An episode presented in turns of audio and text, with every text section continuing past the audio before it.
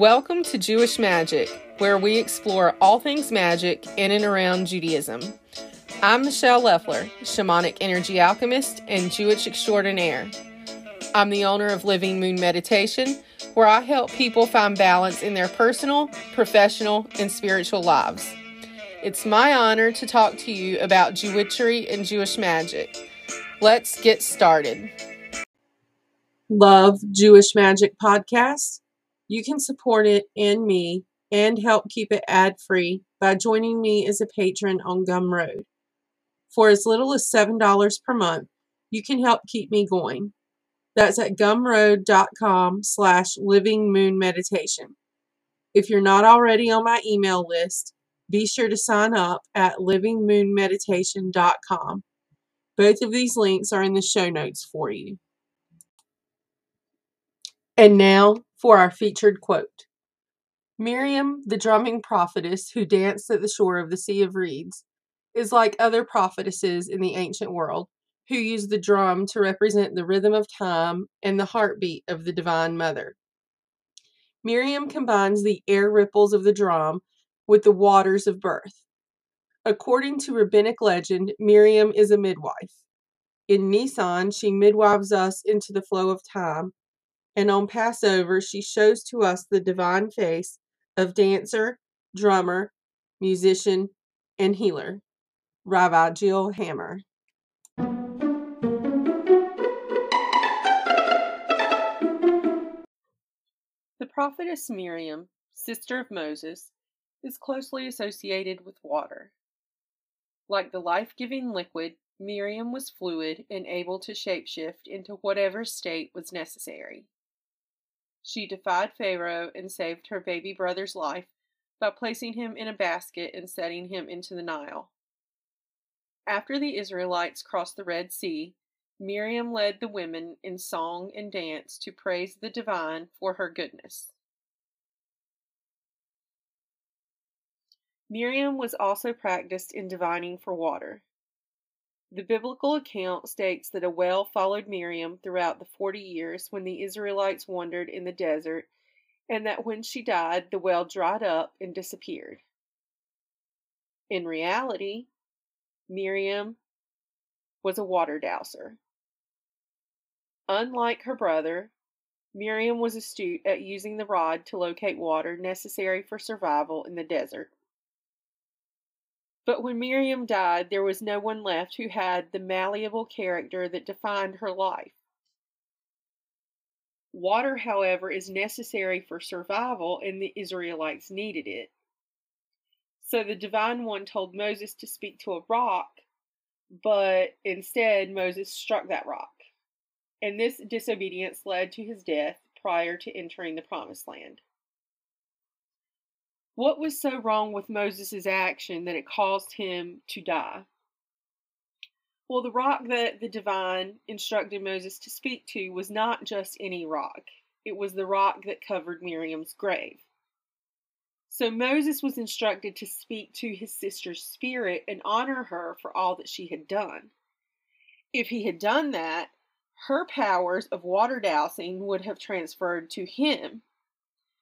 But instead, Moses struck the rock, which showed his frustration at having to ask for his sister's help yet again. His patriarchal outlook cost him his life. And even though Moses did not do as he had been instructed and was punished for it, water did come forth from the rock anyway.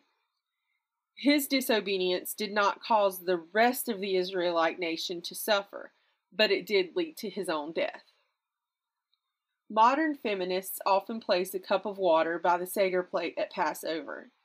It is known as Miriam's cup and honors the great water witch of our ancestry. With the cup of water, we remember and honor Miriam for all she contributed to the liberation of our people. Introducing my Omer guide for witches. Emerge, 49 Steps from Slavery to Personhood, is a unique guide leading you out of the shadows and into personal freedom. True freedom is more than physical liberation from bondage. The Passover Seder remembers that liberation. Counting the Omer takes you on a 49-day spiritual journey of true mindset transformation. This Omer Guide for Witches provides the history and explanation for counting the Omer, how it corresponds to our modern times, and lays the foundation for practicing the daily ritual for personal renewal. This book guides you through a mystical yet practical 49-step journey through human personality, refining and perfecting your emotions and behavior, allowing you to grow and better cope with life's daily challenges. You can find it at livingmoonmeditation.gumroad.com/L/Omer Guide. I have the link in the show notes for you. And now a look at the Jewish calendar. Rosh Hodesh Sivan is Tuesday, May 31st. Shavuot is Sunday, June 5th. The Torah portion for this week, the 27th of Iyar, is Bechukotai. It constitutes Leviticus chapter 26, verse 3 through chapter 27, verse 34. The Parsha addresses blessings for obeying the law, curses for disobeying it, and vows. Candle lighting time for Shabbat is Friday evening at 7:59 p.m. Eastern Standard Time. Havdalah to end Shabbat will be Saturday evening at 9:07 p.m. Eastern Standard Time. The Torah portion for next week, the 5th of Sivan, is Bamidbar. The Parsha constitutes Numbers chapter 1, verse 1 through chapter 4, verse 20. The Parsha tells of the census and the priest's duties. Candle lighting time for Shabbat is Friday evening at 8:04 p.m. Eastern Standard Time. Holiday candles may be lit Saturday evening after 9:13 p.m. Eastern Standard Time. Interested in studying Torah with me and other witchy Jews? Join me over in my Facebook group, Jewish Torah Study. You can find it at facebook.com/groups/Jewish Torah Study. I also have the link in the show notes for you.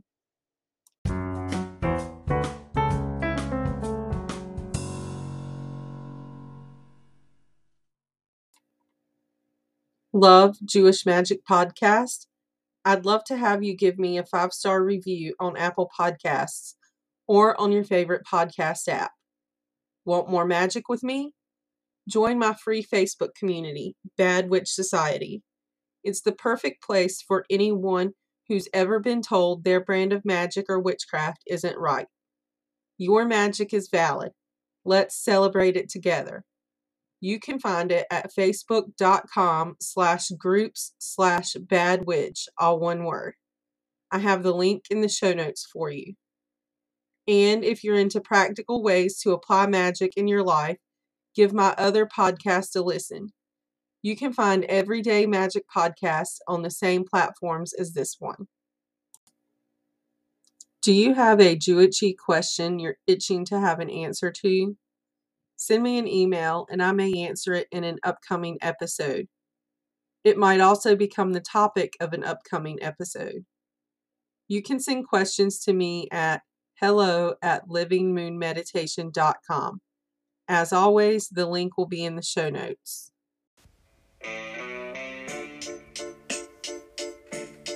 Thank you so much for listening to this episode of Jewish Magic. It's truly been my pleasure to talk to you today.